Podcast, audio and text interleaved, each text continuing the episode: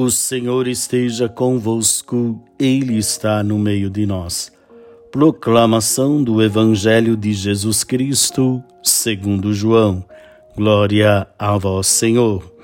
Naquele tempo, disse Jesus aos seus discípulos: Tenho ainda muitas coisas a dizer-vos, mas não sois capazes de as compreender agora. Quando, porém, vier o Espírito da Verdade, ele vos conduzirá à plena verdade. Pois ele não falará por si mesmo, mas dirá tudo o que tiver ouvido, e até as coisas futuras vos anunciará. Ele me glorificará, porque receberá do que é meu e vô-lo anunciará. Tudo o que o Pai possui é meu. Por isso, disse que o que ele receberá e vos anunciará é meu. Palavra da salvação. Glória a vós, Senhor. Muito bem, meus queridos, o Evangelho de hoje nos mostra o momento de Jesus no tempo da sua vida terrena né? e o anúncio do seu evangelho e da sua manifestação da pessoa pelos sinais operados por ele, ou seja, pelos apóstolos, pela comunidade.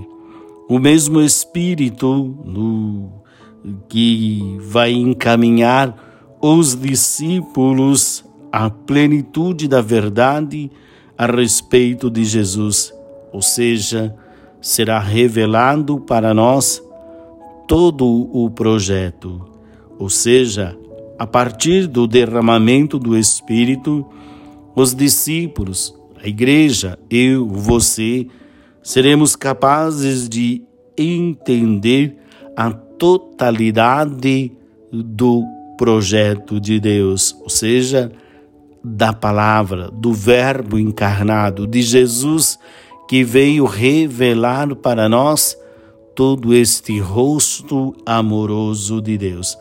Então, o Espírito da Verdade nos conduz à verdade. Mas será que nós estamos dispostos a viver a verdade? Então, no, no, no entanto, apesar de momentos de distinção, a mensagem esclarecedora do Espírito é a mesma de Jesus. A verdade a qual o Espírito conduzirá não é outra senão o próprio Jesus.